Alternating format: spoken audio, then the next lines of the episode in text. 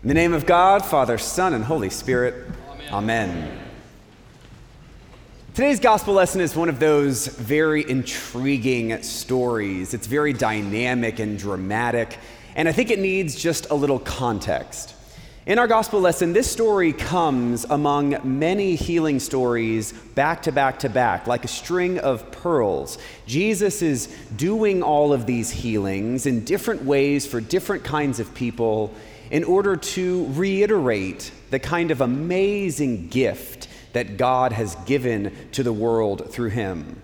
Just before this lesson, the disciples and Jesus are over by the Sea of Galilee and they get in a boat and they are meaning to sail across the sea. And while they're sailing across the sea, Jesus falls asleep, and a big storm gets kicked up, and the disciples are afraid that they're going to die. And they run to the boat, and they tell Jesus to wake up, and they say, Do you not care that we're about to die? And Jesus' response is, Where is your faith? And then Jesus goes out there and waves his hand, and the storm is calmed and the disciples' response is, Who is this guy? You see, Jesus has been doing these amazing things, and the disciples are still not entirely sure what to make of him.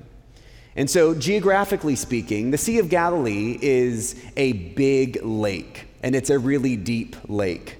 And they have sailed across that lake to the eastern coast. And if you think about Israel, Israel is long and skinny, much longer north south than east west. And the Jordan River is what has always divided Israel from Jordan in the east. And the Sea of Galilee is in the northern part of that Jordan River. And so they have crossed from what would be today Israel over to what would be Jordan or Syria. This is a land of the Gentiles, right? These are not the good Jews in Israel. And any self respecting rabbi or teacher would not go over to the land of the Gentiles. These Gerasenes are people who are not Jewish, and Jesus' desire to go over there is a little unusual. And so, as they have crossed over this lake, performed a miracle in the middle of the lake, Jesus encounters this man who is possessed. So, in today's story, Jesus comes across this man who is seriously possessed. This is not just any demon, these are lots of demons. In fact, when Jesus asks his name, the man's response is legion. A legion is not an unknown idea.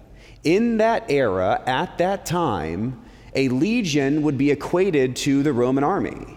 And in one Roman legion, there are 6,000 soldiers. So we may read this story or hear this story as though this man is possessed with that many different demons, completely and utterly filled up with this evil. And then Jesus says to this man, Get out.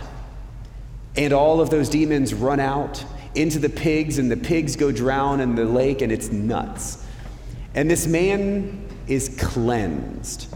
Now, this story is not on the surface that difficult to understand, except that I think if we go just a little bit deeper, we'll see that there's a big significance for us. See, Jesus crosses a border, he goes beyond a boundary in order to find this man. In fact, as the story goes, if we go just a few more verses on, Jesus turns around and goes home. So effectively, he and his disciples sailed across the Sea of Galilee to cleanse this one guy and then goes home. Jesus crossed this boundary, crossed this border to find this man who was completely filled up with all kinds of stuff that separated him from God, and Jesus cleansed him. It's important what happens to that man afterwards because he wants to stay with Jesus. And we see this in different ways over and over again. People have a moment where the light bulb goes off and they want to stay with Jesus. They want to build a building. They want to stay in the moment that is their mountaintop experience. And Jesus says every time, don't stay here. You cannot come with me. But go back to where you're from and tell them what I did. Tell them the truth. Tell them about the reality of God and God's greatness. Go and tell. See, this story is not really about the healing of that one man. This story is really about those who have yet to be healed. Because you see, that one guy may have gone away clean. But we can tell in Jesus' message that his hope is that through his healing, many, many others will also be healed.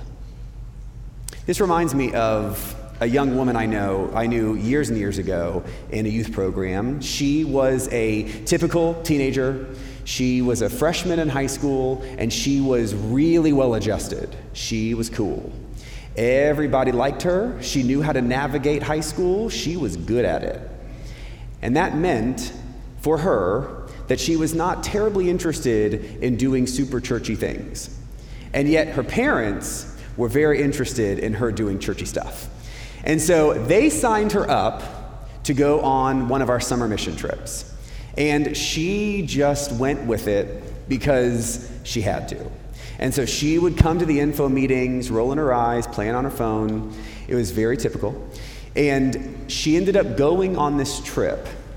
And on day one, met children in this very, very poor community who were very happy. And it confused her.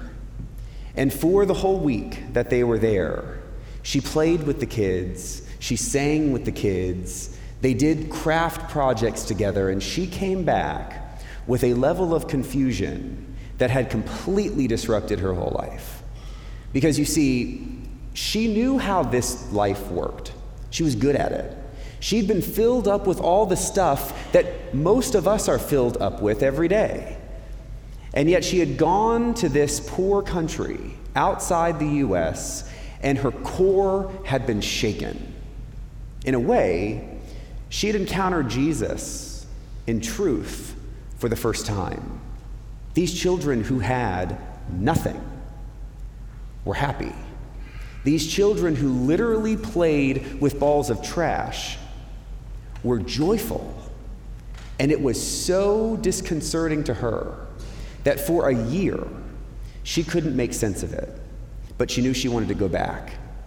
And it was the second time she went that she came home completely changed. And to this day, 10 years later, she works for nonprofits, she coordinates trips, she does outreach efforts here and abroad because, in my opinion, she was healed. You see, for most of us, we don't really know that we need to be healed. Some of us do. But most of us feel like we're actually kind of pretty good until Jesus comes and finds us and shakes us and confuses us and hopefully can heal us. Because you see, Jesus crosses boundaries and borders, not just 2,000 years ago, but today too. We are on the other side of that boundary. We are the ones who, in our own particular way, need to be healed, whether we know it or not. And we are regularly touched and nudged and shaken by Jesus. I hope that each one of us has the courage and the strength to respond to that kind of shaking whenever we experience it. To have the confidence to know that we, in our imperfection, can be made perfect through Christ because we, who are broken, can be healed. God loves us enough to come all the way across any sort of border that we want to create and take us to our knees in order for us to rise new. May we have the confidence to respond to that healing. And then, don't just be satisfied with being healed but go and declare the good work that God has done through us so that that healing ripples to more and more and more as we spread God's kingdom here on earth. Amen.